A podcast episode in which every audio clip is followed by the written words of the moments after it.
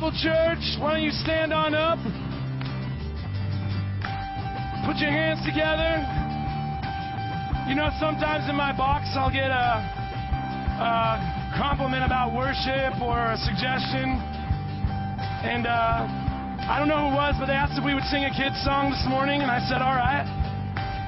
So we're going to sing Every Move I Make.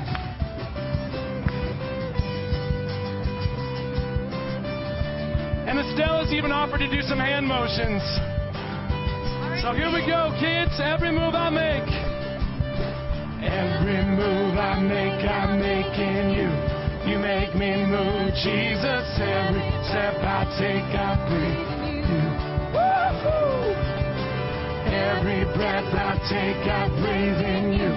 You are my way, Jesus. Every step I take, I breathe. Waves of mercy.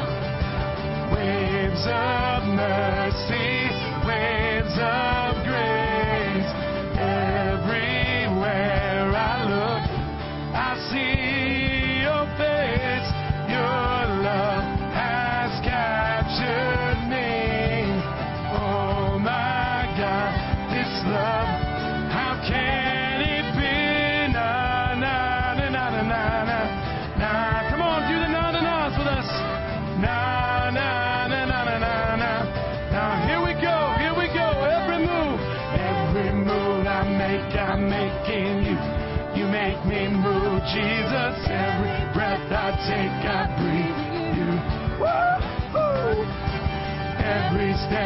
take, I take in you. You are my way, Jesus. Every breath I take, I breathe. Sing it out, come on, with a smile. Waves of mercy, waves of grace. Everywhere I look, I see your face. Your love has captured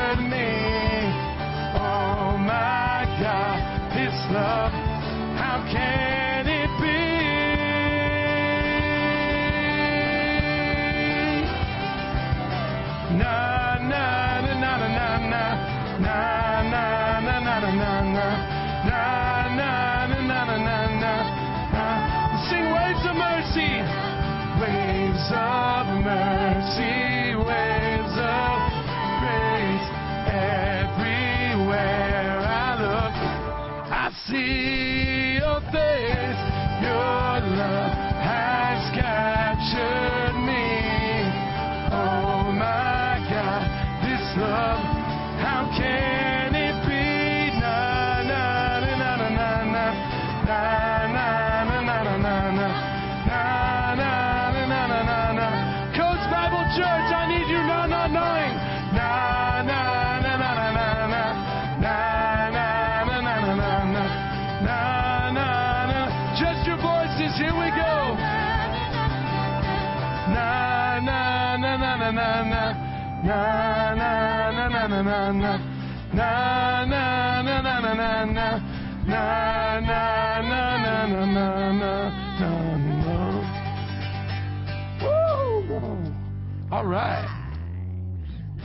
Was for the kids and for us because we had a lot of fun fun. worshiping this morning, practicing it.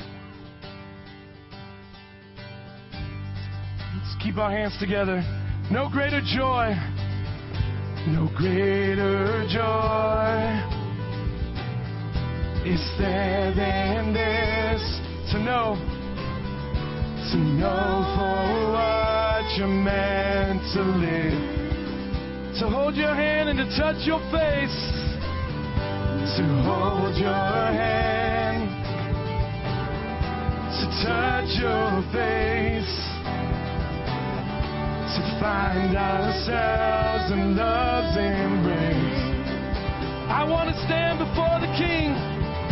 I want to stand before the King. Join in the song that heaven sings.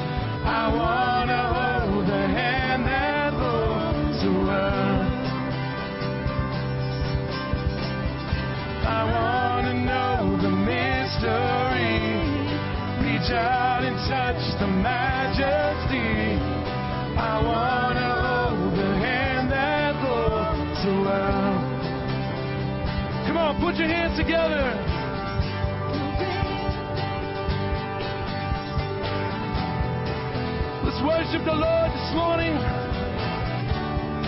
For he is worthy to be praised. No greater love could be bestowed. No greater love could be bestowed. That you would name us as your Your daughters sing, your sons rejoice. They gather here before the throne. Sing it out, church. I want to stand. I want to stand before the King. Join in the song that heaven sings. I want to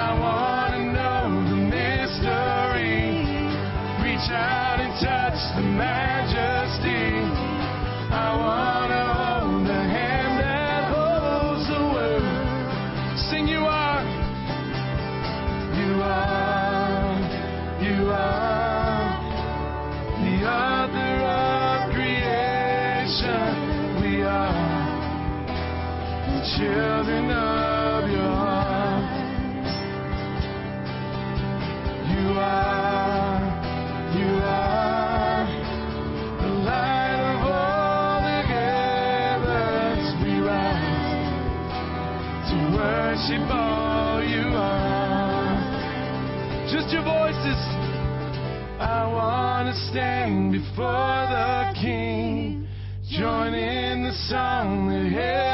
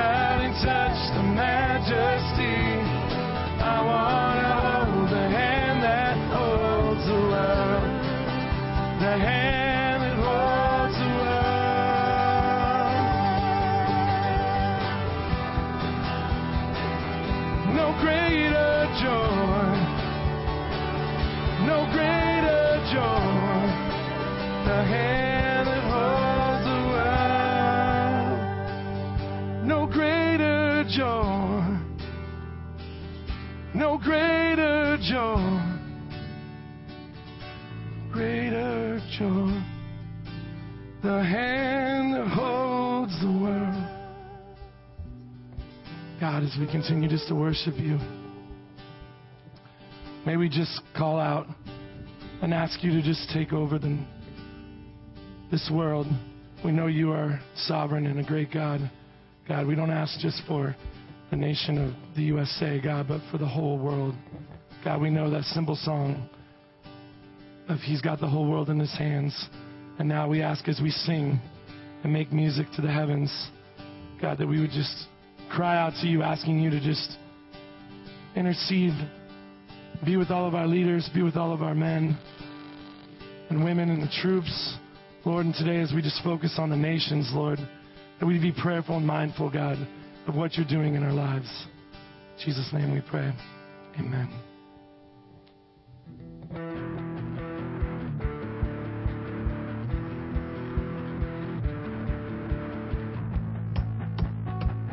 Come on, let's get our hands together. We will sing, sing, sing, and make music with the heavens. We will sing, sing, sing. Grateful that you hear us when we shout your praise. Lift high the name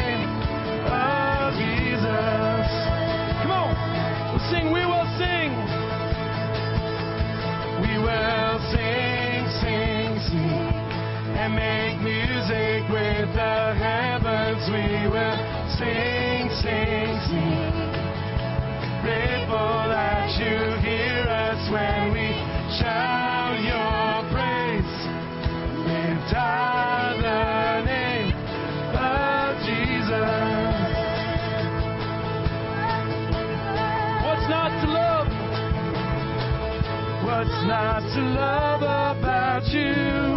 Heaven and earth adore you.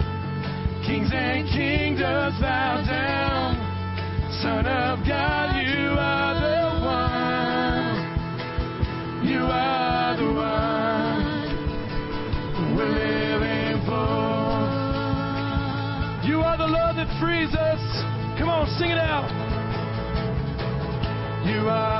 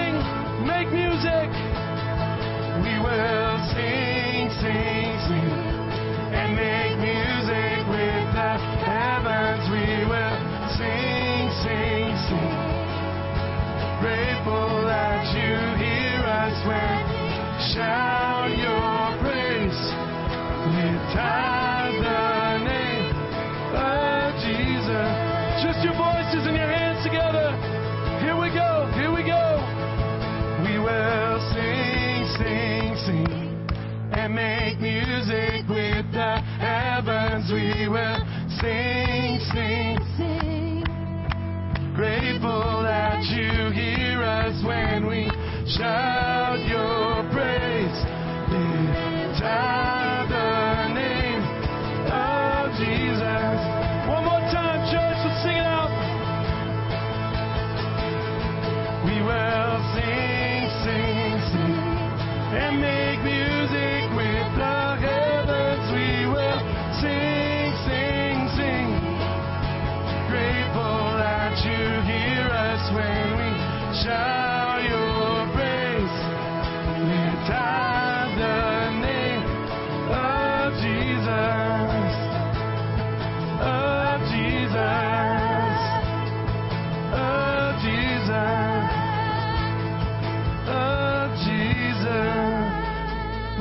for Jesus.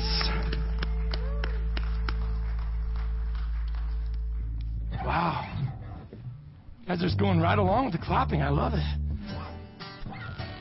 Listen, you said Psalm 34:18 talks about the Lord is close to those who are crushed in spirit and with those who are the brokenhearted. There's many nations we should be praying for today. And so as we just sing these songs, let us be mindful of the religious freedoms that we have here. The answered prayers that God has been showing us day in and day out. We'll sing, You Said. You said, Ask and you will receive whatever you need. You said, Pray and I'll hear from heaven, and I'll heal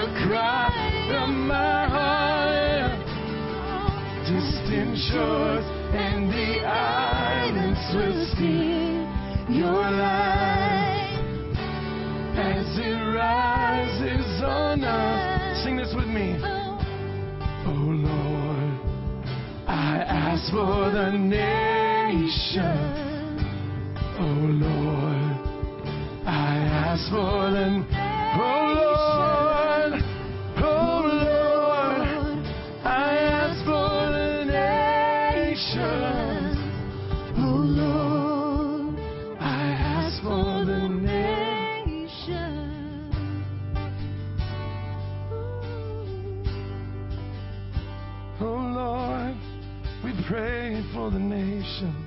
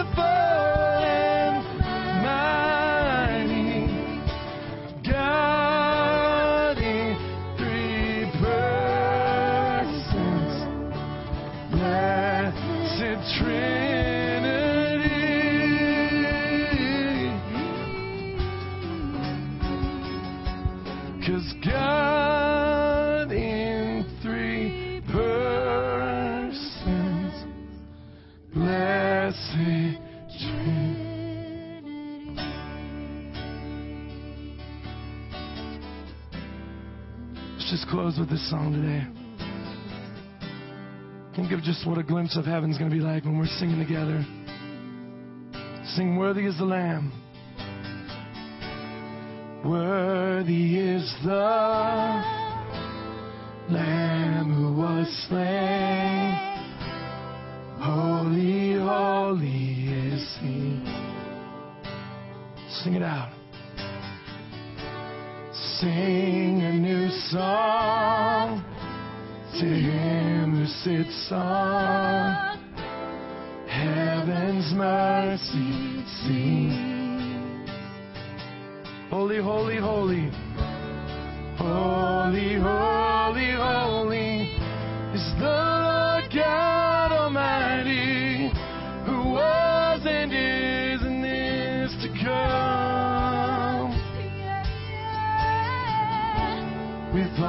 creation I sing praise to the King of Kings. You are my everything, and I will adore you.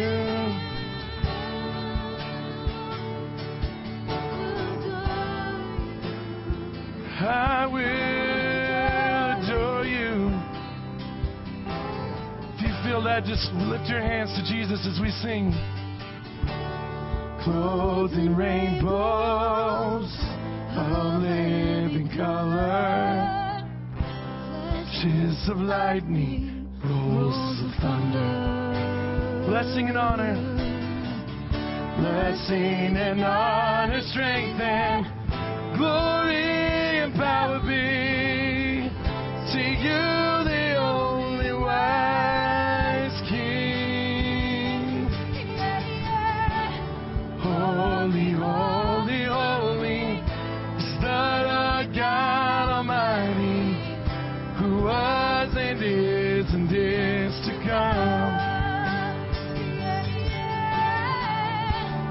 all creation I sing praise to the King of Kings.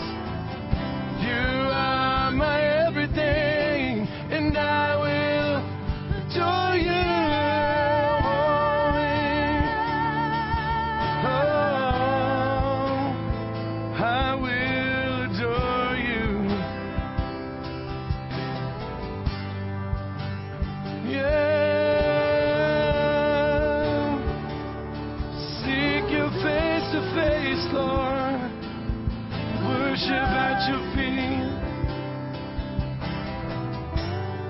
filled with wonder.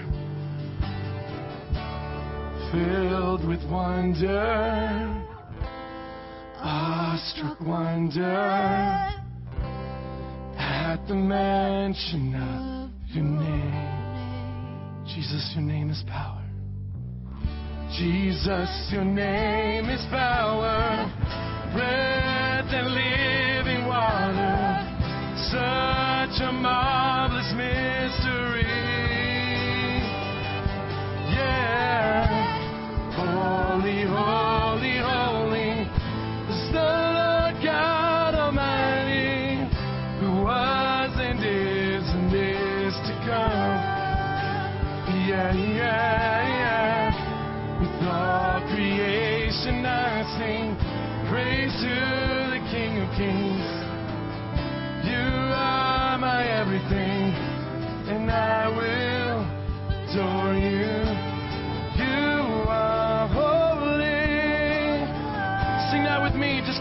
eyes, singing, You are holy. You are holy.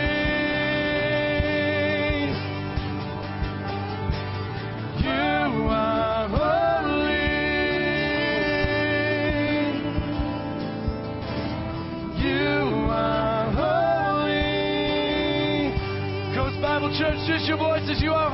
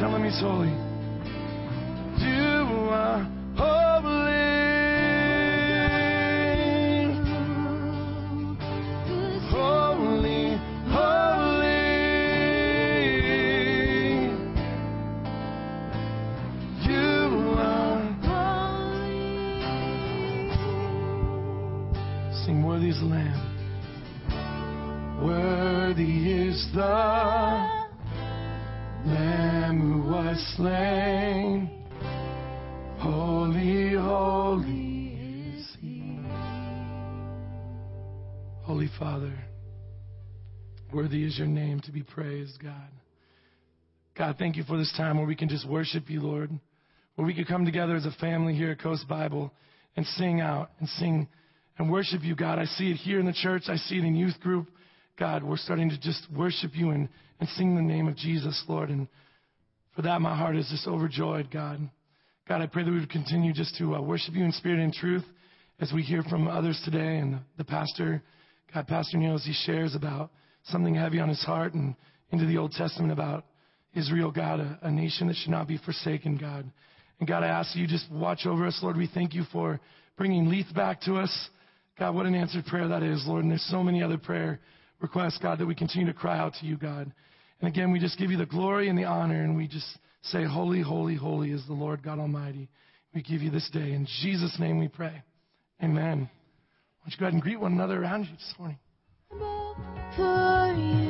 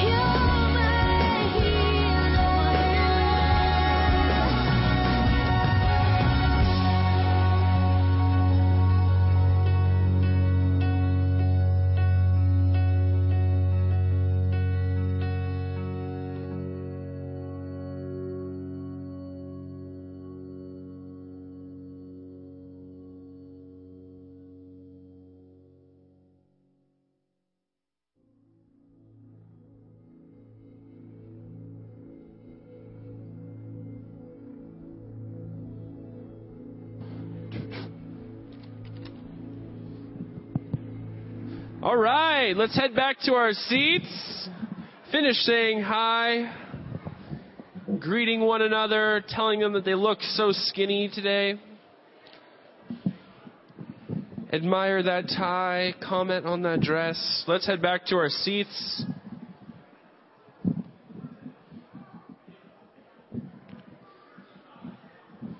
I'm not sure. Neil. This dude, this guy here.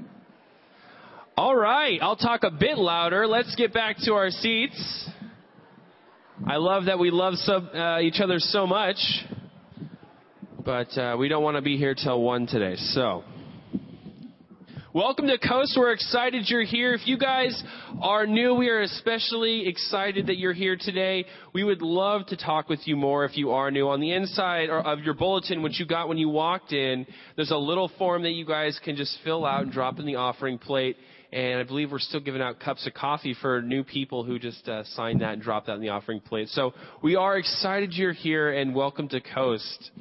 Well, today we are going to jump right into things. We have a lot of stuff to do, so we are going to go right into our family memory verse for today. So we have it up on the screen behind us. We're going to say it together, Awana style reference verse first, and then again at the end. So say it with me. Matthew 18:3. Jesus said, "Unless you are converted and become as little children, you will by no means enter the kingdom of heaven." Matthew 18:3. All right, let's see if we're going to make it harder for you guys. All right, you guys ready? Matthew 18:3. Jesus said, "Unless you are and come like little children, you will by no means enter the kingdom of heaven." All right, Matthew 18:3. One more time? All right, Matthew 18:3. Jesus said, "Unless you are converted and become as little children, you will by no means enter the kingdom of heaven." Matthew 18:3. All right, kids, remember that. That's next week. That's this week? It's this week. Kids, if you would like to come up and get some candy. Uh, you guys are just saying it for the glory of God. Counts. Look at you. I didn't want to give him candy, parents. Okay. All right, you guys ready? We're going to say it together. So everyone's going to gather around this mic right here. Come on up. Oh, oh, oh, oh. You, you can just stand right over here. We want everyone to get in here, okay? Are you guys ready? Yeah. All right, let's say it really loud. Ready? Matthew 18:3. Jesus said, "Unless you are converted and become little children, you will know that means Come on. Kingdom of heaven." Matthew 18:3. Okay, all right, all right, all right. Yeah, no candy for that one. No candy. For, all right, we're going to do one more time. We're going to do one more time, okay? Ready? Matthew 18:3. Jesus said, "Unless you are converted and become little children, you will no means the kingdom of heaven." right, let's give a round of applause. One each, one each, one each.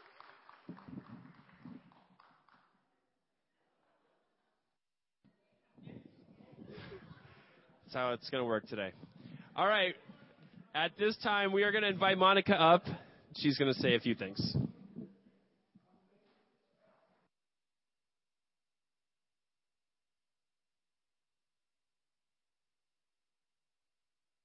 All right, let me pull this down here. All right. Well, I love having our little children come up here, but you know what? I don't know if you guys have ever noticed that there's a mass exodus halfway through the service each Sunday. Yeah, well, I want to tell you about those people who take care of those children that leave on the mass exodus. I want to read you a poem that's called To Our Sunday School Teachers. There's a time and a place that's special each week where we're eager to learn of the word that we seek. The lessons are studied and the scripture is read, but let us go back a few days instead. Your week is so busy, teachers, and filled with to dos, like everyone else, not a minute to lose. Your family, your business, work never ending, your precious few, few moments you're ever still lending. But you make the time to prepare for Sunday when you know someone will listen to the words that you say. So, with God's special guidance, with prayer, and with time, you prepare for each Sunday the Word so we can find. Thank you for giving us an hour each week, knowing it is the Word of the Lord that we seek. And today we are blessed and grow more each day because you dedicate your love to the Lord in this way. We wouldn't have Sunday school if it weren't for you. So today we thank you for all that you do. And so today we just wanted to give a little bit of a special recognition um, to all of our junior church teachers here at Coast. Our Sunday school hour is actually during um, our main service time so that the kids can have an appropriate age um, lesson for themselves. And so I wanted to call these people up. Now I have to let you know, half of these people are not going to come up here. And it's not because they wouldn't like to just come up here. It's because they're in there teaching. So it's very hard for us to take and find subs for them to come up here. So at the end of our thank, thanking them, you might hear a little plea from me. Would these people come on up if they are here today? We have in preschool Marilyn Diebold, Kim Eichler, and uh, Carla Kleist.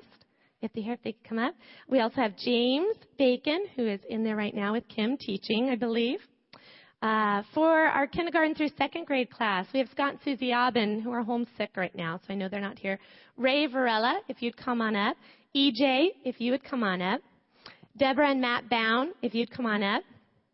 For our third through fifth grade, if I could have Dan and Kristen Livingston, Liz and Lou Gutierrez, Dave Bacon, if you guys would come on up. And two that don't know they're going to be called, but this is something that we've started uh, this year. If I could have Will, Fraker and Tom come up. Tom Bennett, come on up. I know they're looking at me like, why are you calling me up here? I'll tell you why in a second.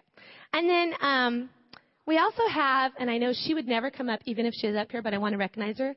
Every year I like to recognize who takes care of our babies and toddlers. That'd be Mayela Vilches, and she will never come up here.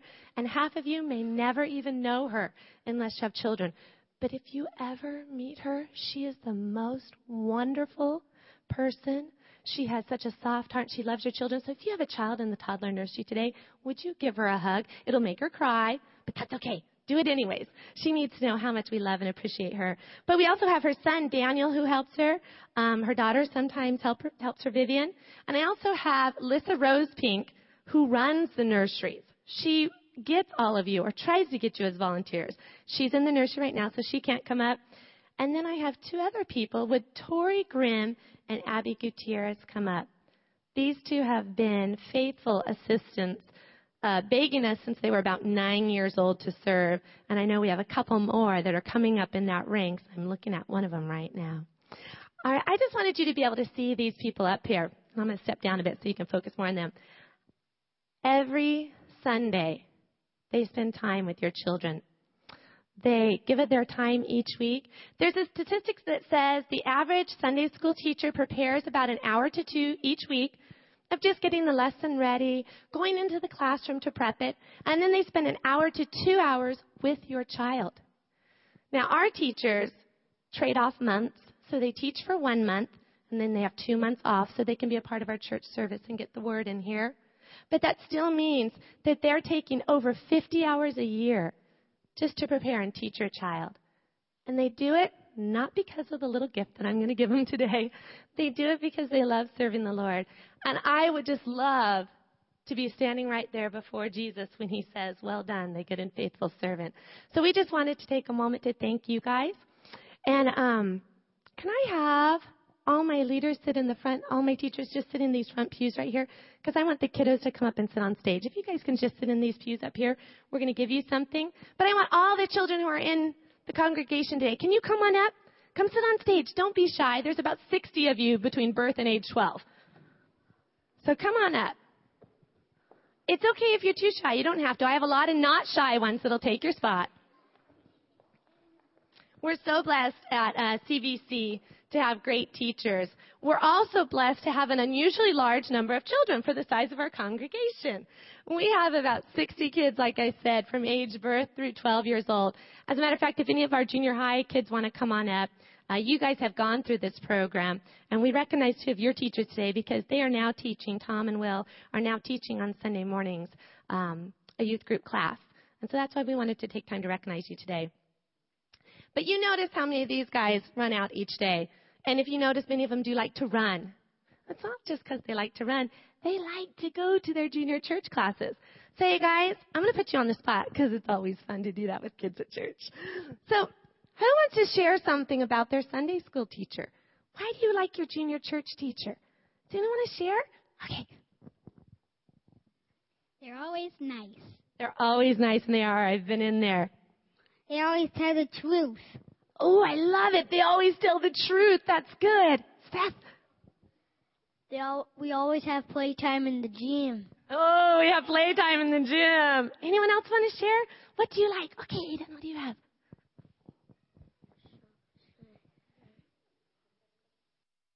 That good, huh? I love it.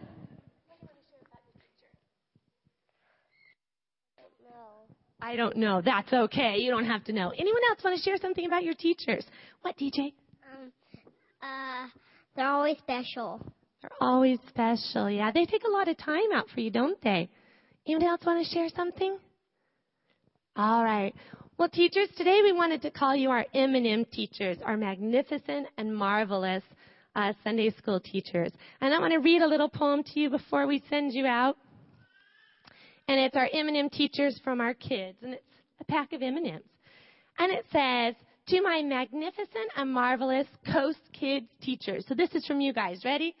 Green is for the inspiration you give me each day. Blue is for your patience and showing me God's way. Orange is for your warmth and caring style. Yellow is for the way you always make me smile. Red is for my life that you have touched this year. You placed God's words in my hands, and you leave a mark on my heart that lives forever. You're a magnificent and marvelous teacher. Thank you for being my M&M Coast Kids teacher. So kids, what do we tell our teachers? Thank you. All right. Teachers, we are so grateful for, for you guys. Thank you for serving just out of your heart. We have a need for more teachers, though. We have how many, Deborah, in our class of K through second? 22? 22 kids in a Sunday school class. Um, our goal at Coast is to have a class of 12. And so if you have a heart for children, we need about three more teachers to rotate throughout the year, one month off, uh, two, excuse me, one month on, two months off, to take care of maybe our kindergartners, because we have a huge group. Hey, how many of you guys are kindergartners up here? Raise your hand. Raise your hand if you're a kindergartner. Raise it really high. Okay, we have five of them up here. We have 10 kindergartners on our class list, which make a 22 a very big class. We want them to learn and grow in God's Word, and the best way to do that is in a small group. So if you have any interest in serving, this is a great way to serve. We provide you with the curriculum. Um, we have teachers who are lead teachers that can help explain things to you. But these guys right here, they're what make um, the junior church special for us. So kids, let's give them something special. I'm going to pray for them right now, and then I'm going to send you guys to class, all right? Would you bow your heads with me? Let's pray for our teachers. Father God, you tell us in your word that you want us to let the little children come to you. Father, for such is the kingdom of heaven. Lord, we are so thankful for these teachers, for the time that they give. Father, for how you prepare their hearts to serve, to shine for you. Father, we just pray that you'd bless them with the endurance, the energy, the wisdom, the discernment, Father, to rightly divide your word and to share it, Father, with the youngest of our church. Father, we thank you that the children at Coast Bible are a part of the congregation and not just some separate entity, Father. We thank you for the, the presence that they have in this church body. And we know, Father, that a lot of that is due to the guidance that they have of not only their parents, Father, but of also their junior church and Sunday school teachers. Father, just raise up this team, Father, to continue to serve you and to meet the needs that you've placed before us. Father, help us just to have a wonderful um, year as we enter into this, this new school year, Father. Again, Father, that your light would shine through these teachers. And we thank you and praise you for them. In Jesus' name, amen. Teachers, I have something special for you as you walk back to your seat. And kids, stay there just for a second because as your teacher leaves, you'll leave. All right? That means you can follow me.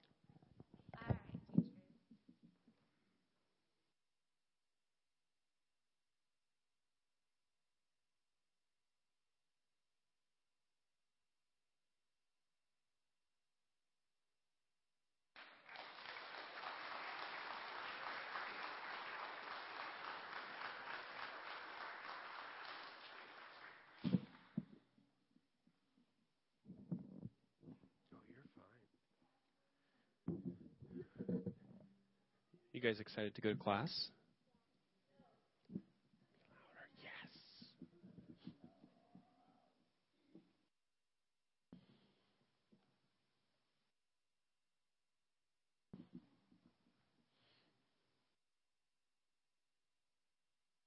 Let's just thank Monica really quick for setting all of this up and organizing all of this. It takes work. It takes work. Thank you, Monica. All right, kids, I believe you guys are dismissed to Junior Kids Church. And Trek, you are also dismissed with Aaron and Jen and Carly. You guys are going to the barn as well now. All right. Well, we're going to get to our announcements really quick today. Uh, but first off, if you guys haven't seen him yet, Leith is back. Leith, can we have you stand up for a minute? We just want to recognize you. Thank you for what you do. If you have not, if you have not said hi to this man today, please do that. Shake his hand, give him a hug. Uh, just we're just so glad to have you back. Thank you for doing what you do. Teacher Sunday. Today is Teacher Sunday, and we are going to recognize the teachers like we did uh, for Junior uh, Kids Church. But I would like to recognize all the educators. If you are an educator in the past or you're still an educator now, I would love for you to just stand up really quick so we can recognize you and just thank you for uh, teaching and doing that. There's only one in the back. I, there's no there's no more teachers.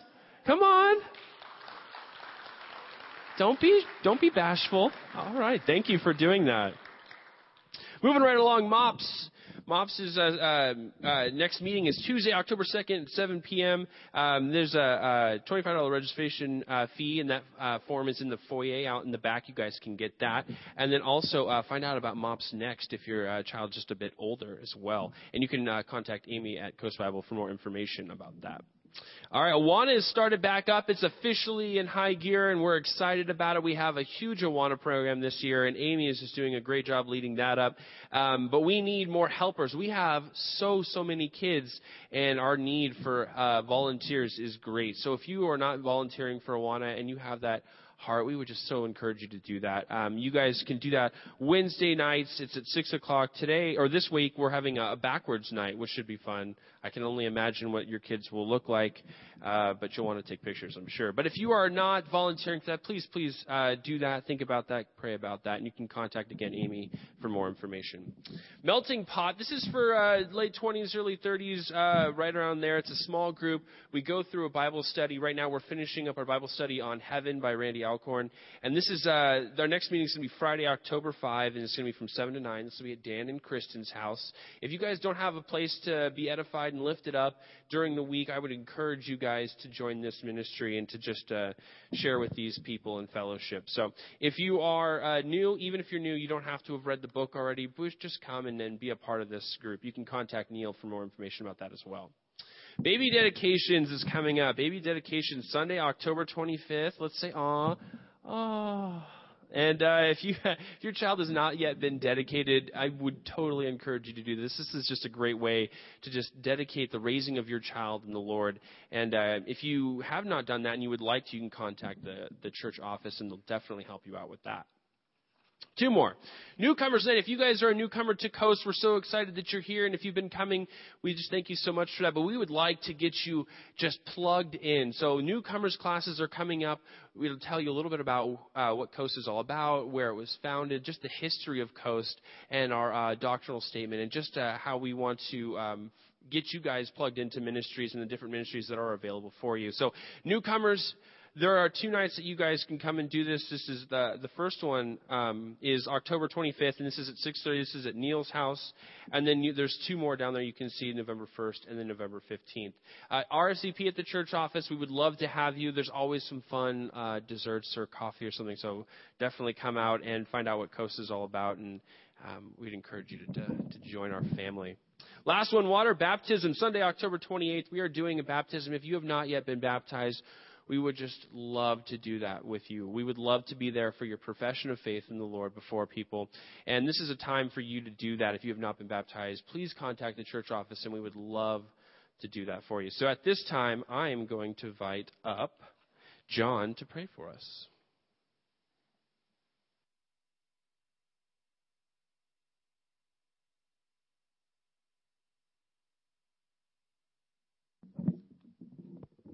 taller than me. Would you bow your heads in prayer with me, please? Our gracious Heavenly Father, Lord, we thank you for all the grace and the mercy that you bestow on us day after day. Lord, we are grateful to live in uh, a country that allows us to freely meet, op- openly worship you. Lord, we know that there are many places around the world that don't have those freedoms. Father, we thank you for the men and women who protect our freedoms, serving in the armed forces, serving in local law enforcement. Lord, we praise you for those men in our congregation who do so. Lord, we praise you for Leith and his safe return home. Thank you for bringing him back to us. Thank you for uh, the other men who serve in our uh, congregation as well. Lord, we, we pray for uh, Captain Tony Mitchell, Lord, that you would just protect him as he's away. Father, we think of uh, the other men, uh, Lieutenant Charlie Wilson, Cap, uh, Corporal James Swaffield, Corporal Adam Morris. Thank you for Brian Carson as well, who's uh, serving in the Air Force Reserve. Many others who are part of this uh, congregation. Father, we thank you also for the opportunity that we have as a church body to support uh, many missionaries, those who are on the front lines of the gospel and sharing the, uh, the good news of Christ with others. We pray for Arch, Arch Rutherford, Lord, as he prepares to uh, travel through Asia here in the next uh, few weeks. We ask that you would protect and bless him. we pray for the Greenwoods, Lord. Uh, we pray for Murray, especially as he's recovering from surgery. And we thank you for the Gibsons and their uh, ministry in Haiti. We ask that you would continue to give them uh, wisdom and uh, clarity of thought in, in uh, the ministry there and uh, the home, housing needs, administration needs. We also thank you, Lord, for Camp Allendale and just the great work that they do with hurting and and abused children. We ask that you would uh, uh, just provide for them, especially as they are looking to uh, to build a new facility. That you would provide the funding that is needed for that. Father, we we ask you that uh, you would be with those in our church family who are hurting and sick, uh, who are hurting financially as well. We ask that you would bless them. We pray, uh, especially for the Redderson's grandson, Kyle, Lord, that you would just continue to work in his little body. The doctors would have wisdom in, uh, the health issues that he's dealing with. We pray for Dave Bacon's brother, Dan, as the doctors continue to treat him for liver cancer. We ask that uh, you would just put your hand on him, give the doctors wisdom, that uh, there would be uh, a good treatment for him. There are many others, Lord, who are sick. We, we lift them up to you. We ask that uh, you would just give them a peace knowing that you're in control. We continue to pray for the needs of not only our country, but the world, Lord. Uh, it just seems like there's so many uh, horrible things that are taking place around the world right now. And uh, I pray that as believers, we would not lose focus. We would continue to set our eyes on you, Father, knowing that your Son will soon return.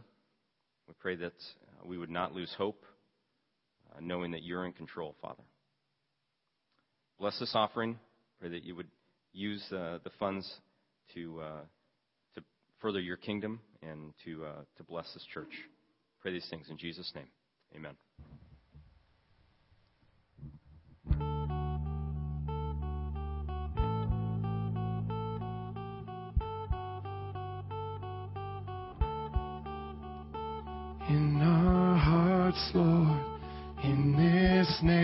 Nation.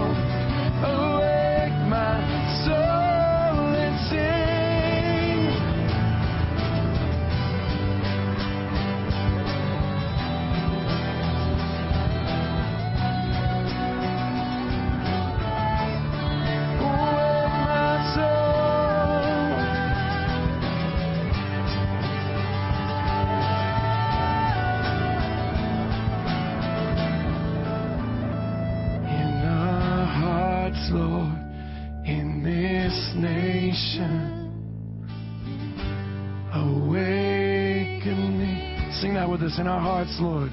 In our hearts, Lord, in this nation. Awakening in our hearts, in our hearts, Lord, in this nation awakening. Holy Spirit,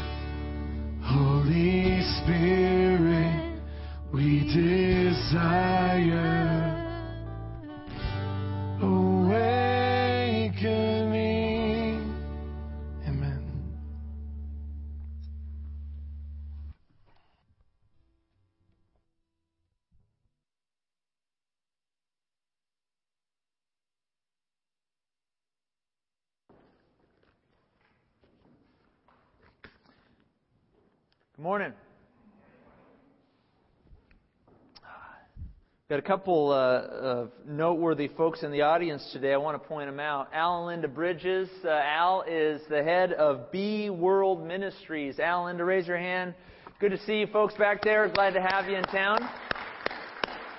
We're uh, big supporters of BEE World, Biblical Education by Extension, where we also support the ministries of uh, Jody Dillo and our own Pastor Arch Rutherford. So we're very glad to have you here. And then also, and Joyce, I'm going to put you on the spot. Could you go back to the announcements, Joyce, really quick, and could you pull up the slide uh, of Leith's picture? Because I want everybody to pay close attention to this picture here of Leith. Now, now, Leith, what are you holding in your hands right there? Was that was that the weapon of choice over there or not? That's an old picture. I mean, it, it that looks like a sword, is it not? That is a sword. So, uh, did you wield a sword over there in Afghanistan? Okay, good, good. Leith, it's good to have you home, brother. So glad. So glad. I think he had a stethoscope, not a sword over there, uh, doing doing some medical work. But man, it's good to see you, brother. We are very happy to have you uh, back, but not nearly as happy as your wife. Uh, she is, I know, thrilled, and uh, and your kids. So it's glad to have, just glad to have you back. And we know there are others uh, coming home soon. So Godspeed to all those who are serving uh, our country. Hey, I wanted to uh, bring up before we get to the message today uh, something that some of you have been inquiring of me about and asking my thoughts on it. It's Pulpit Freedom Sunday. You may have heard about Pulpit Freedom Sunday. If you haven't, you will start hearing about it, I can assure you. We're going to pull up the slide in just a second. Uh, I, I, mixed her up there when I went back to announcements.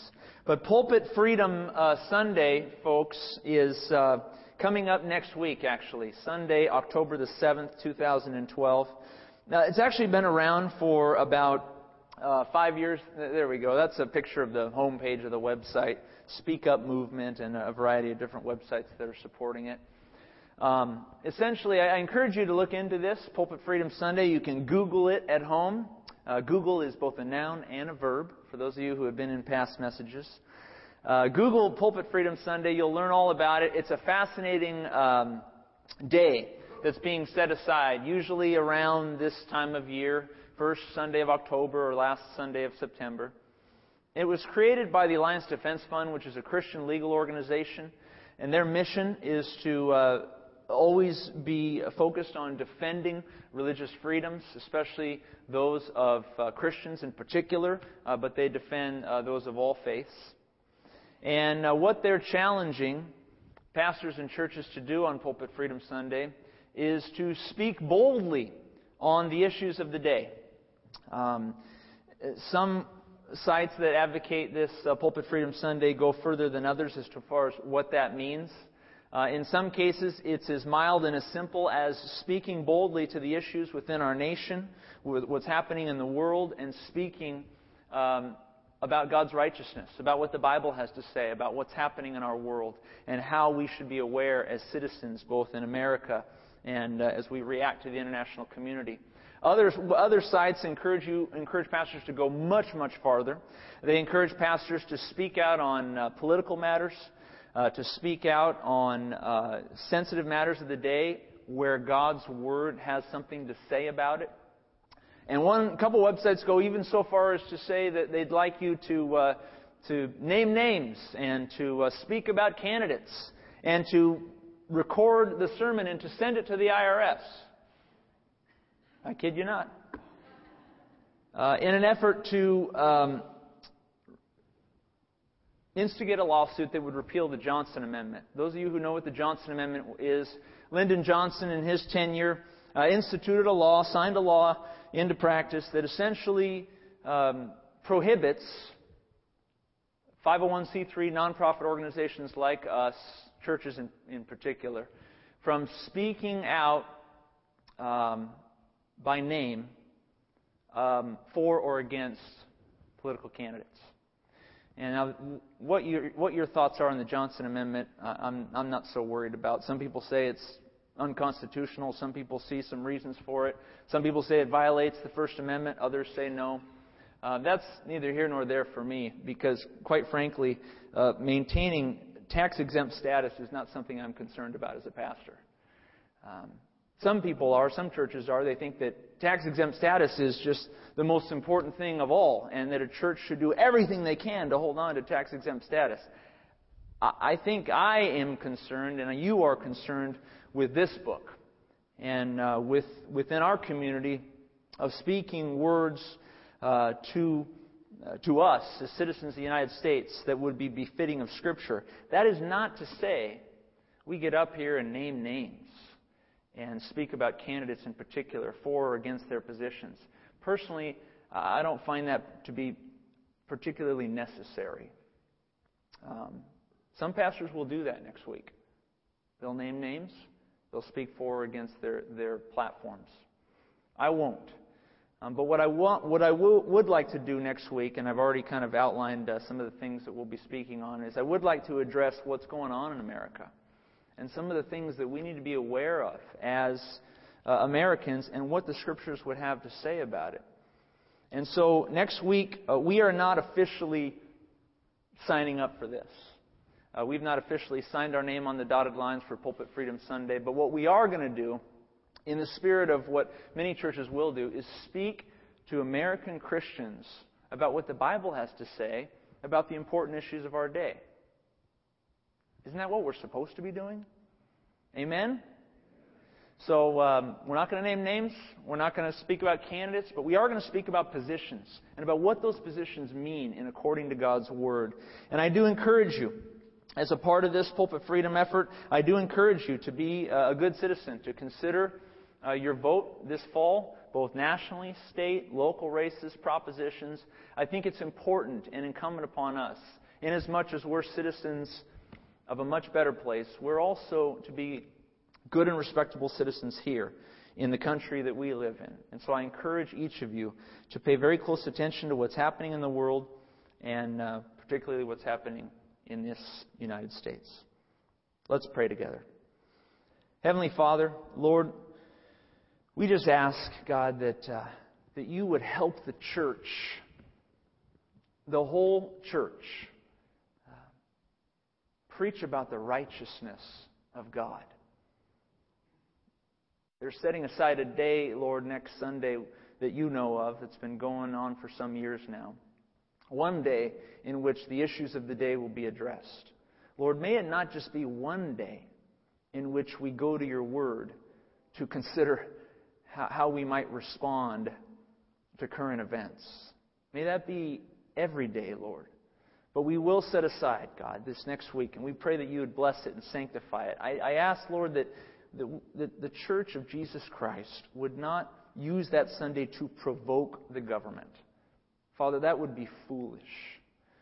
But it would be good if your church, Lord, could make Christians more aware, could make the world more aware of what is the righteousness of God when it comes to matters of life, when it comes to matters of money, when it comes to matters of morality.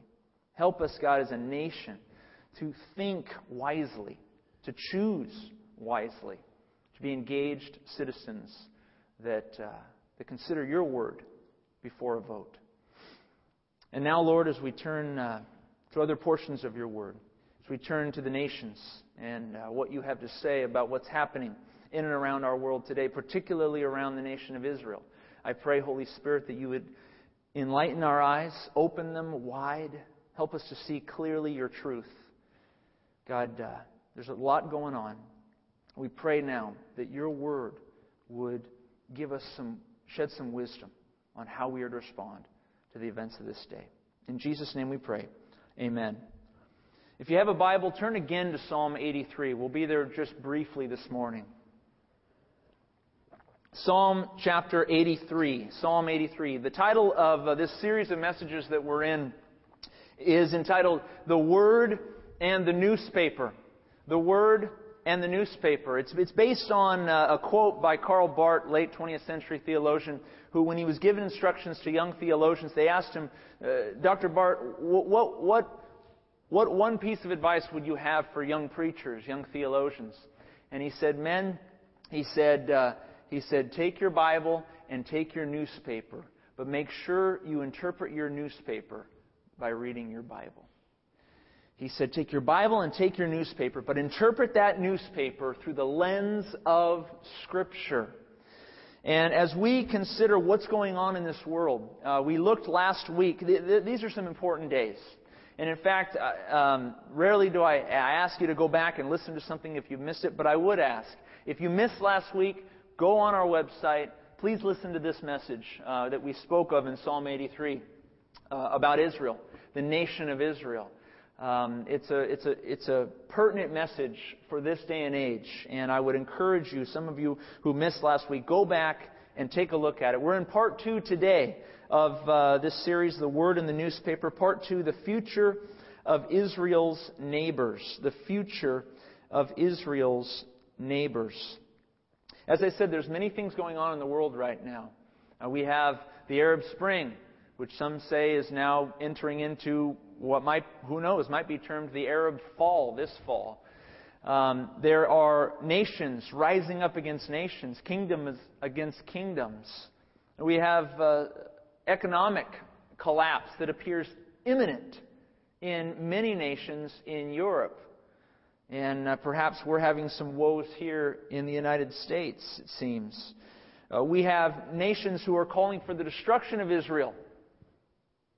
President Mahmoud Ahmadinejad of Iran calling for the destruction, the elimination of the state of Israel, and has been doing so for a number of years now, at least going back to 2006. This is a time, if ever there was a time, to be very aware of what's happening.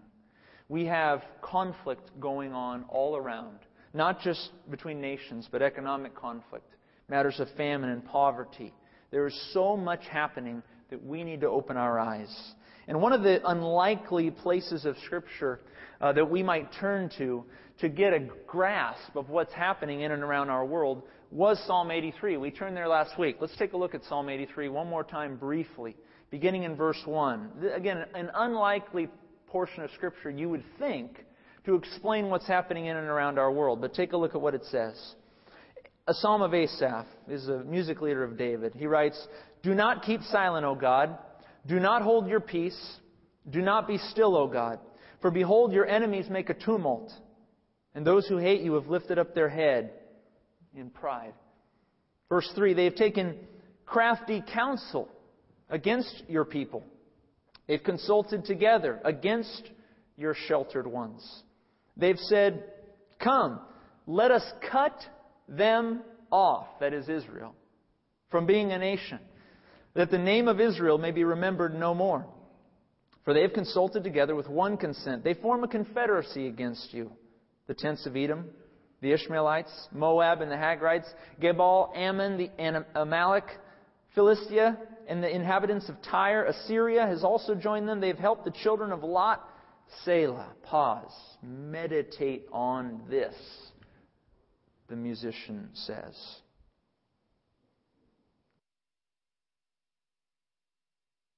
Um, I had many of you asking last week for a map of what I was uh, talking about. So here it is a map of uh, Psalm 83. Now, this is not, I, I actually would uh, reposition a couple of these, but in large part, I would agree with the scholar who put this map together. Uh, you have up here a map of Psalm 83, a map of the various nations that you see in your Bible text uh, in front of you. Hopefully, you've got your Bibles open. In Psalm 83, in verse 5, 6, 7, and 8, are listed a number of different nations that we went through last week. Each of these nations uh, are, are, no longer properly termed in existence, which is to say, their, their national titles that you see in Psalm 83 are no longer, in essence, the national titles that they bear here in 2012. It's, a long, it's been a long time since the days of Asaph, namely 3,000 years. But while the national titles have changed. We mentioned last week that the territories of conflict remain the same. I'll say that again. While the national titles have changed, the territories of conflict have remained the same. Such that when we look at nations like uh, Philistia, who lives there today on the west, uh, uh, on the Gaza Strip near Israel? The Palestinian people do. Uh, who lives in Amalek in the Sinai Peninsula? The Egyptians do.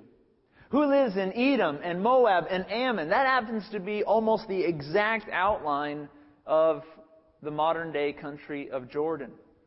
Who lives uh, up in uh, uh well, it shouldn't say Lebanon there, but it does. Who lives up in Tyre, Lebanon? Who lives in Assyria, Syria, and parts of western Iraq? You see, all of the names that are listed there, if you can see it clearly, all of the names listed in Psalm 83, verses 5, 6, 7, and 8, the, the na- national titles have changed, the territories of conflict have remained the same, and they've remained the same for thousands of years.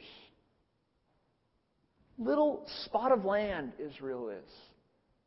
Not very big, not very tall, and surely not very wide. And yet, century after century, millennium after millennium, everyone still wants this land. Why? It would seem that the Word of God attests over and over again. And, and, if there's ever an apologetic for the defense of the Christian faith, if there's ever a good reason to pay heed to the Scriptures, it is the existence of the nation of Israel. It is the perpetual existence of the conflict in that region. Israel, the only nation in the history of the world to be totally dispersed in AD 70. 70 years after the time of Christ, totally dispersed all throughout the four corners of the earth. The only nation to be dispersed in 70 AD and then to be reconstituted again in 1948 after World War II. Find us one other nation that you can say that about. You can't. There's something going on here, friends. There's something going on in these territories of conflict. The national titles have changed, but the conflicts remain the same. So we look now at a modern day map uh, of Israel. So we see there the territories of conflict, and we see the nations that are around those territories. In the Sinai Peninsula, there to the bottom left, uh, we have Egypt. We have the Palestinian people who are largely located in the Gaza Strip and, of course, also the West Bank. Jordan, the ancient peoples of Edom, Ammon, Moab. Syria, the ancient people of Assyria. And Lebanon, where uh, those of, of Tyre were from. Gebal and Tyre, from the nation of Lebanon. It can be said that every single one of these nations have gone to war against Israel since 1948. Every single one of them. Every single one of them have lost in those wars. And so today we're, we're, we're backing up just a bit and asking the question what is the future of these neighbors? What is the future of these uh, nations that are around Israel? What's going to happen to the nations of the world in the future? What, what, what might we expect from them? You know, we, we, we sit here and we watch all these current events taking place, and uh, the Christian might be asking himself or herself, what's going to happen next? What's going to happen in Egypt? What's going to happen in, in Syria? Civil wars taking place. In Egypt, the, the, there's uprising like never before, it seems. A new president in place from the Muslim Brotherhood. What's that going to look like? Jordan appears relatively stable, and yet there's, there's strife occurring there. Lebanon is a haven for a great many terrorist organizations. What will happen there? Those of you who know Scripture uh, well know also that the next event to take place, uh, the next event in God's prophetic timeline, what might occur next as we look at these things. We've, we've, let me show you what we've already seen. We've already seen World Wars I and II, okay? We might be able, might be able, to compare what occurred in World Wars I and II with Jesus' talk in the Olivet Discourse when he spoke of kingdom against kingdom, nation against nation. These wars were unlike any other wars. And it seems that they were the birth pangs of the last days. After World War I and World War II, what happens? Israel, reestablished, the first nation in the history of the world. Do you know the Scripture spoke of this? So we have another, yet another element in God's prophetic timeline that is taking place time after time after time. We have the protection of Israel, promised in God's Word over and over again. At least six major conflicts since 1948. Wars that you would have never guessed. That no, no, no common person would have looked upon and said, Yeah, I think Israel's going to pull that one out.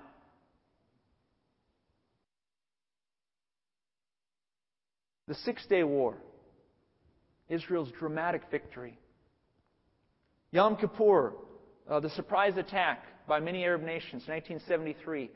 Many people were saying Israel's done. And they turned it around and prevailed against some five nations that came against her. And so, what's going to happen next in God's prophetic timeline? As we look at Scripture, as we open up God's Word, those of you who have read it carefully and are students of prophecy would know that one of the next things that we can expect, there's one of two things that we can expect. Number one, the rapture of the church. The rapture of the church. 1 Thessalonians 4 says that we will be caught up with the Lord in the air, and so we will always be with the Lord. Some might think that's crazy. I say, uh, I'm looking at a pattern here of fulfilled prophecy over and over again. And yet, many, many scriptures also speak of God sparing the church, sparing his sons and daughters from the wrath that is to come. Read 1 Corinthians 15. Read 1 Thessalonians 4. Read early parts of Revelation, in which it is told to the church in Revelation 3 that they'll be spared the hour of trial. So we know that the rapture is coming. And it could happen at any minute. It could happen at any moment. We speak of the imminency of the rapture. But a second thing that's about to occur, a second element that's going to occur in God's prophetic timeline, is what happens in the book of Ezekiel. Turn to Ezekiel chapter 38. Ezekiel chapter 38 and 39. We'll begin in 38. Here in Ezekiel 38, we have what most Bible scholars would agree is the next event. It might be the rapture, or it may be this, as we look upon what's happening in our world. And so I wanted us to turn to Ezekiel 38 and 39, reading them briefly in a cursory manner to get an overview of what's going on here. And then I'm going to also send you home with some homework. So get ready. Get your prophecy goggles on. Ezekiel 38 is one of the things, world events, that is next up in God's prophetic timeline.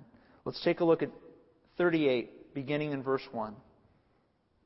Now the word of the Lord came to me, Ezekiel, he's a prophet, in Babylon, receiving a revelation. The word of the Lord came to me, saying, Son of man, Set your face against Gog of the land of Magog, the prince of Rosh, Meshech, and Tubal, and prophesy against him, and say, Thus says the Lord God, Behold, I am against you, O Gog, the prince of Rosh, Meshech, and Tubal. I will turn you around, put hooks in your jaws, and lead you out with all your army, your horses and horsemen, all splendidly clothed, a great company with bucklers and shields, all of them handling swords. Persia, Ethiopia, and Libya are with them, all of them with shield and helmet.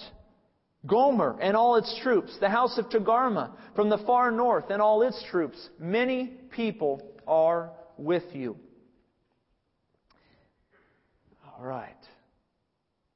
Some of us can check out here. Some of us look at a text like this and we think, I, I have no idea what he's talking about. Gog, Magog, Meshech, Tubal, Gomer, Togarmah. I don't know any of these names. Do you know those names? Some of you do. Some of you look at it and say, this is, this is all Greek to me, Hebrew to me. It can be intimidating. And believe me, it's intimidating to me as I teach it. Uh, it is intimidating to read all these names and to say, what's going on in this passage? But Bible scholars have demonstrated through analysis of Ezekiel 38 and 39 that this is perhaps one of the next events to take place. Even, even, perhaps prior to the rapture. Even, surely, prior to the tribulation period. It precedes what is to come. And the question is, what do these nation, what do these names symbolize? Remember back in Psalm 83, we just looked at Psalm 83. We talked about Edom and Moab and Amalek and the Hagrites and on and on and on. And what did we say about those people groups, about those nations? We said, hey, the national titles and the names of those peoples were the names when Asaph wrote it in 1000 BC.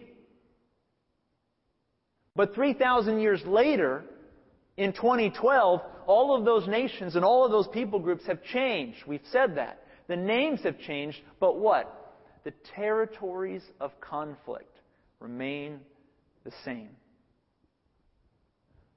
And so, as we look at Ezekiel 38, beginning in verses 1 to verse 6, we come across a number of different names. And we might ask ourselves do these names correspond to any particular territories around Israel? The answer is yes. Take a look at this map. Forgive the black and white here. Um, very hard to actually find this map, as a matter of fact. Uh, but here we have um, one scholar's take on the territories of conflict in accordance with Ezekiel 38 and 39.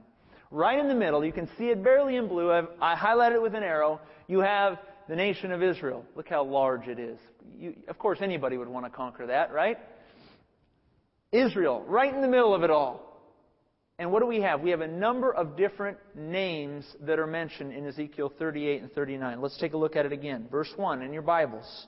Now the word of the Lord came to me, saying, Son of man, set your face against Gog. Gog's not up there. Who is Gog? Gog of the land of Magog, the prince of Rosh, Meshech, and Tubal, and prophesy against him. Very simply put, Gog is a person. Gog is a head. He's a president. He's a chief. He's a general. He's a prince.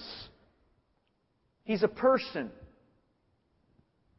And this Gog is, has territorial control over the land of Magog in verse 2, over Rosh, over Meshech, over Tubal.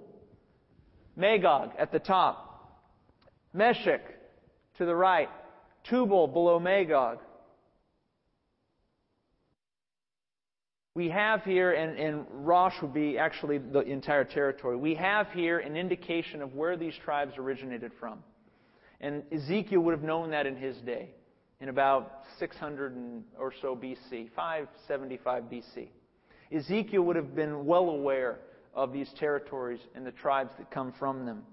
What's significant about those territories today? What's significant about them is that Magog really represents uh, Russia it's between the Black Sea and the Caspian Sea.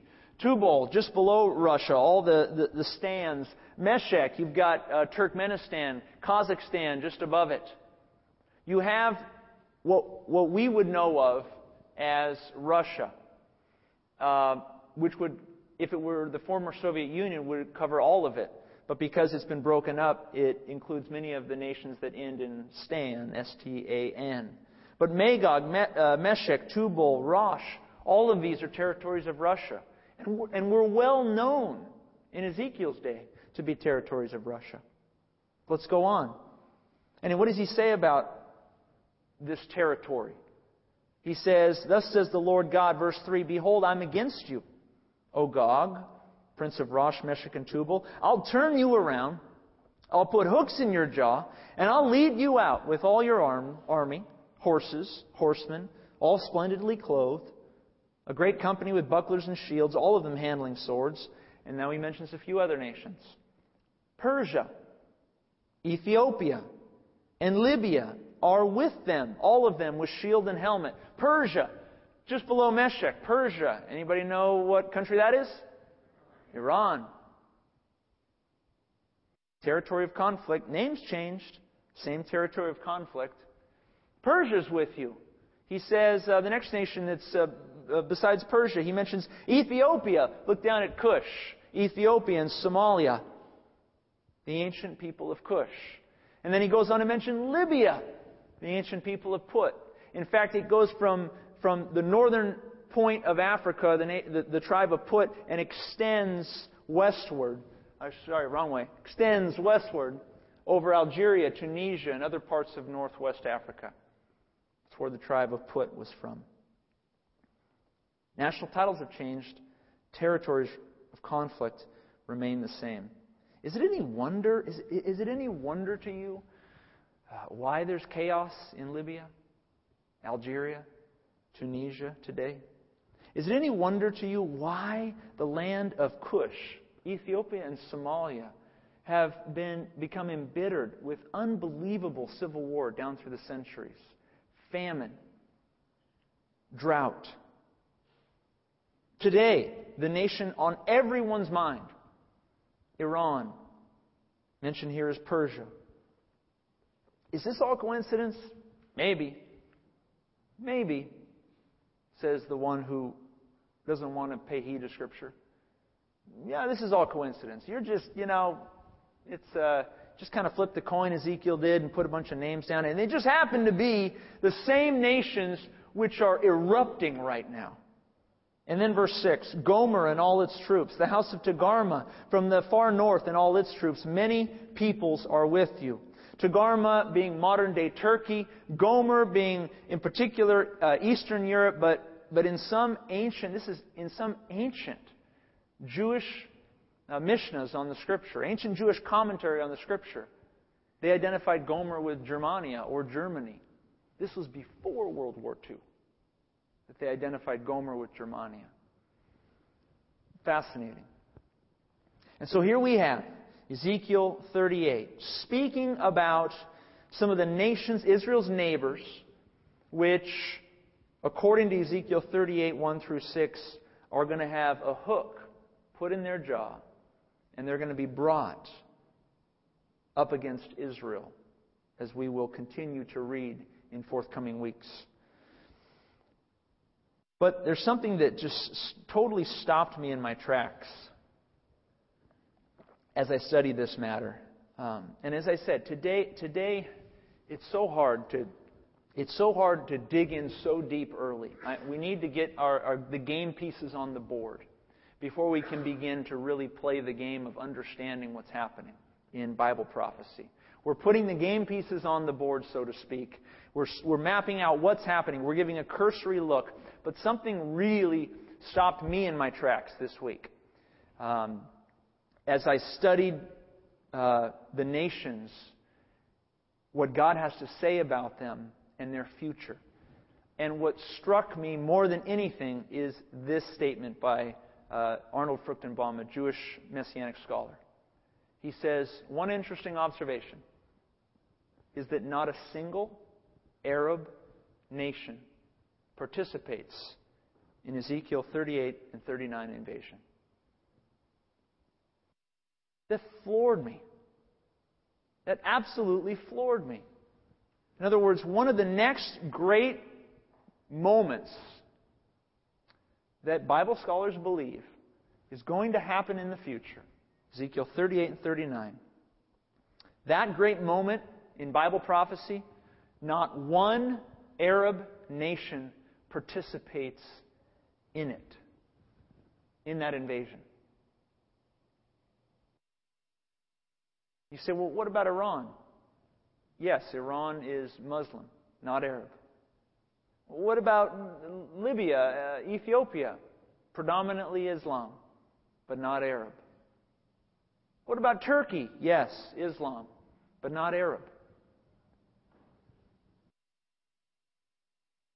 Could you go back to slide four? The ancient political map of Psalm 83. All these territories in Psalm 83? All these people groups? Nowhere to be found in Ezekiel 38 and 39. Nowhere. In our day and age, 2012, every single one of those groups are looking at Israel. Every single one of those groups are, are spewing words of war, uh, of conflict. We've got terrorist groups in Gaza and in Lebanon. We have conflict in Syria. We have, in Egypt, there's, they're firing rockets across the border at Israeli schools. And yet, the scriptures, when we speak, when, when Bible scholars generally agree that the next prophetic event is Ezekiel 38 and 39, it's fascinating that none of these nations are mentioned. Next slide after this one, then. So, none of these nations right here.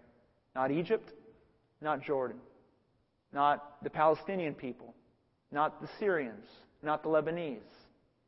None of those nations are involved in the invasion of Ezekiel 38 and 39.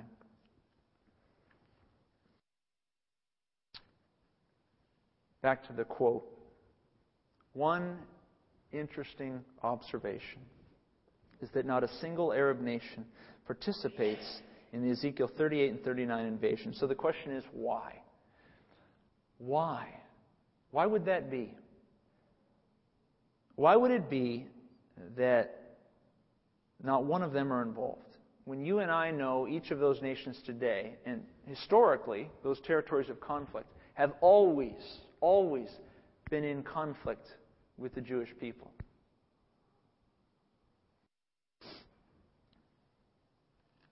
We may have a hint of this answer in Ezekiel 39. Turn to Ezekiel 39. We're going to end here and go on to some homework. Ezekiel 39, beginning in verse 11. Before we read Ezekiel 39:11, we're now reading the end of the invasion. Okay, I'm skipping over a whole slew of the battle. I'm skipping over all of it. We'll come back to it, but I'm skipping to the end to show you what happens when Israel wins and what they do with the slain.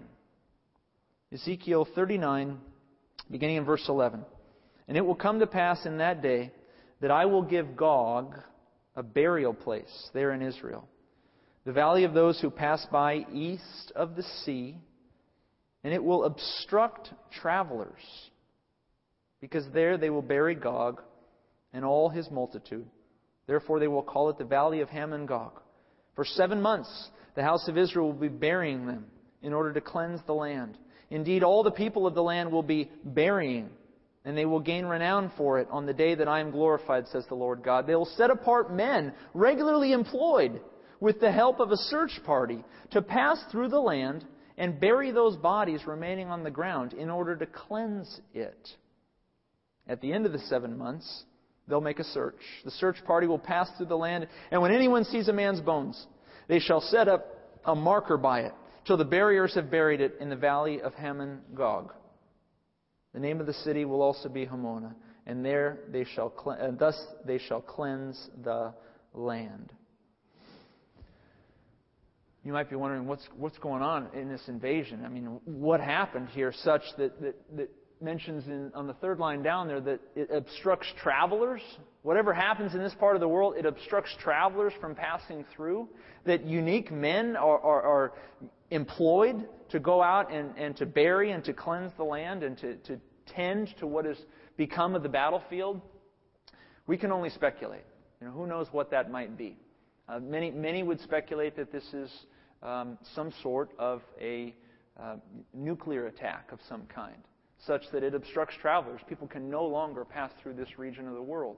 And it's interesting because other parts of Scripture indicate that South Edom, our southern Jordan, will one day be uninhabitable. We could point to a number of scriptures which speak to that. But whatever has happened, we know that Israel goes out after victory and she starts to tend to those who've died. She starts to bury them. She starts to uh, cleanse the land, do what's proper um, to, to, to cleanse the land, and in many cases, particularly with respect to a lot of Middle Eastern customs, to honor those who have fallen by burying them. But what struck me more than anything at the end of at, in Ezekiel 39, as we look at this burial, is beginning in verse 11. It will come to pass in that day that I will give Gog a burial place there in Israel. The valley of those who pass by east of the sea, and it will obstruct travelers. Which sea is that? Well, if it's the Mediterranean Sea, it would be a pretty odd description. Uh, because east of the sea is everything. Everything in that territory is east of the Mediterranean. It's not the Sea of Galilee up to the north where Jesus spent much of his day, because in the Old Testament times, uh, that area was rarely mentioned, and it was known by a, a different name. What is this sea? It is very likely the Dead Sea. Anybody been to the Dead Sea? A few of you have. Have you, have you floated in the Dead Sea, Jack? Yes. Jack, you floated in the Dead Sea. Even you. I floated in the Dead Sea. Now, Jack, as you were floating in the Dead Sea and you looked out into the land of Jordan to the east, what did you see out there? Yeah. Was anything inhabited out there? No. I mean, you want to talk about a barren wasteland. Go to the Dead Sea and look east. You've never seen anything like it. It makes Mojave look like a resort town. East of the Dead Sea is just this barren wasteland. But you know what else? Joyce, I'm going to I'm to move you around one more time. I'm sorry. Slide five. The, the modern day uh, nation of Israel. But you know what else is east of the Dead Sea? It ain't Israel. It's not Israel. It's Jordan. Israel doesn't own it. And yet, Ezekiel 39, as it describes the next event in Bible prophecy, the next event to come, what's coming next, according to most Bible scholars who open up the Word and say, What's coming next? Maybe it's the rapture, maybe it's the invasion of Ezekiel 38 and 39. Could be either one, but one thing is clear. When Israel goes out and, and finishes the battle, when Israel goes out to bury the dead, Ezekiel 39, verse 11, says that they'll come to pass in that day that I'll give Gog a burial there in Israel. The valley of those who pass by east of the sea. What does this mean? I'm giving you a primer here. I'm suggesting, uh, if you look at what's happened to the nation of Israel historically, um, after the Elias, I'm going to call on you real quick. Elias, after the Six Day War, how rapidly did Israel expand her territory? How, how, how much more of Israel was there after the Six Day War? A lot of Egypt?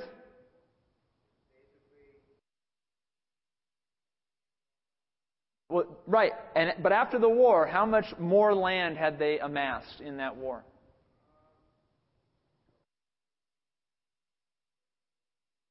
One third more? Okay. I, th- I think it was probably a little more, but you might be right on there. They got all of the Sinai Peninsula. They got all the Golan Heights. They got all the West Bank. Israel rapidly expanded her territory at the end of the Six Day War.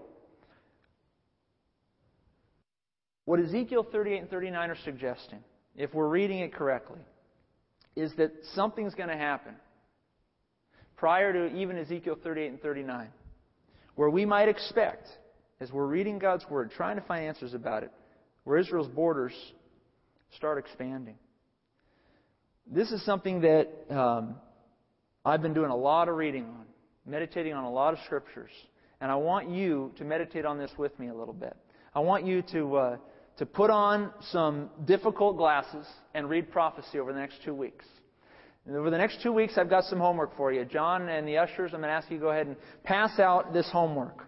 So what we've got here, as you get ready to receive this sheet, is I have a list of scriptures that I'd like you to read. And in these scriptures, we've got anywhere from, uh, I'll go ahead and pull up the last slide there, anywhere from Numbers chapter 24 all the way down to Zechariah 9. Now, some of these scriptures you'll be going, boy, what's going on in these passages? I don't even know what's happening. In other parts, you'll be like, okay, yeah, I understand that. I get that. It's not going to be easy reading.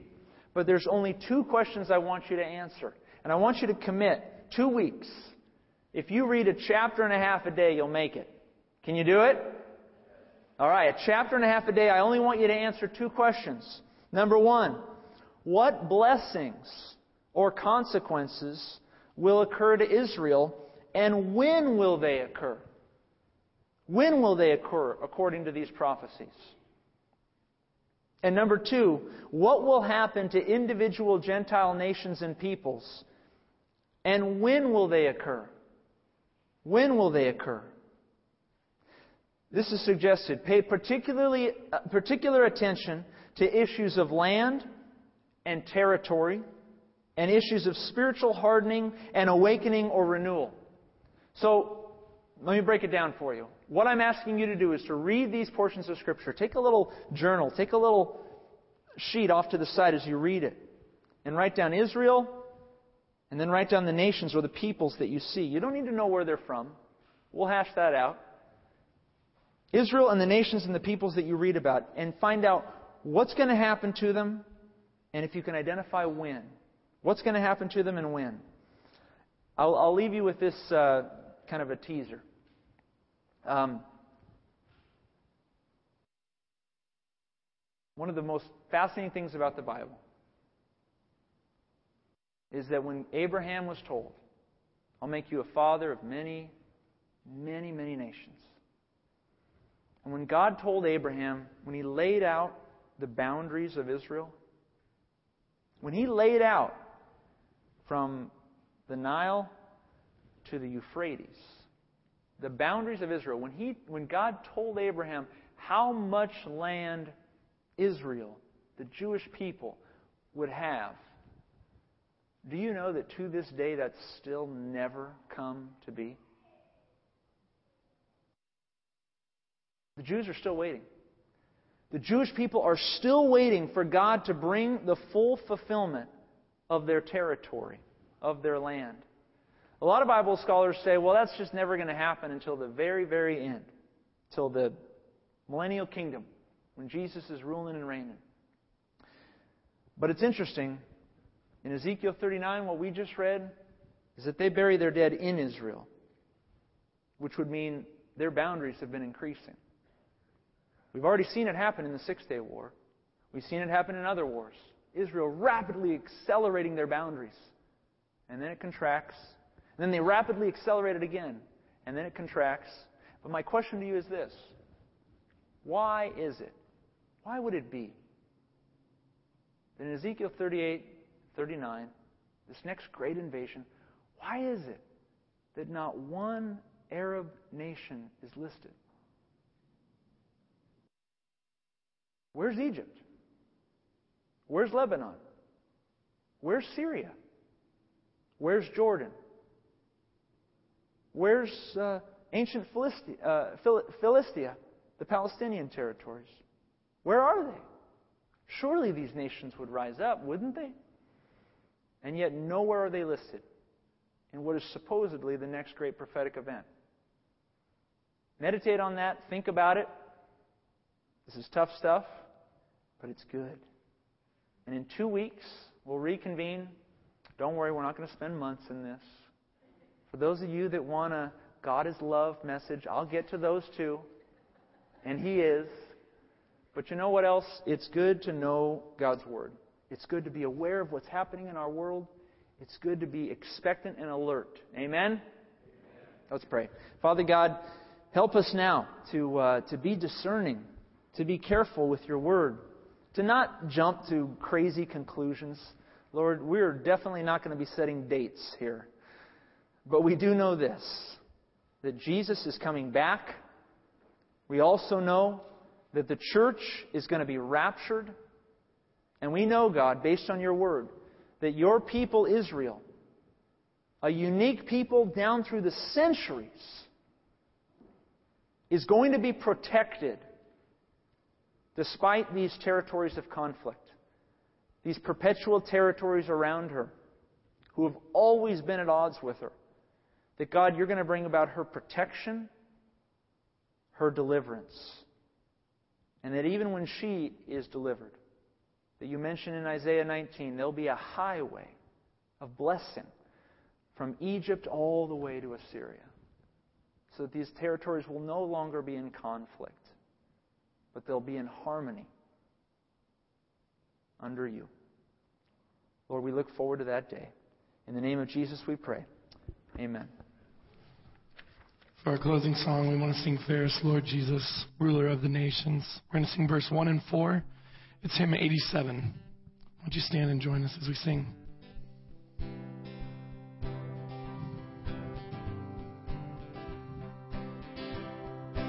There is Lord Jesus, ruler of all nature.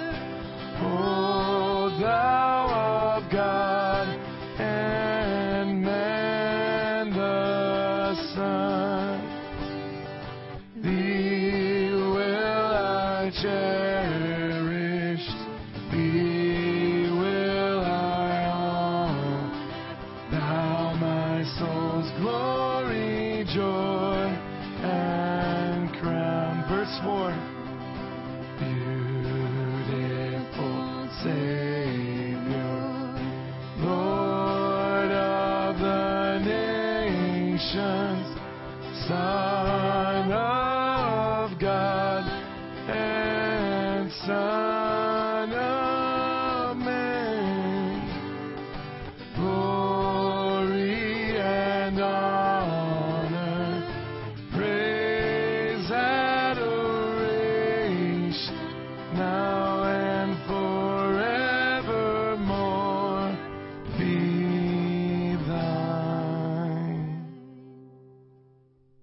Today. And uh, again, let us remember that it's important to be aware of what's happening in our world.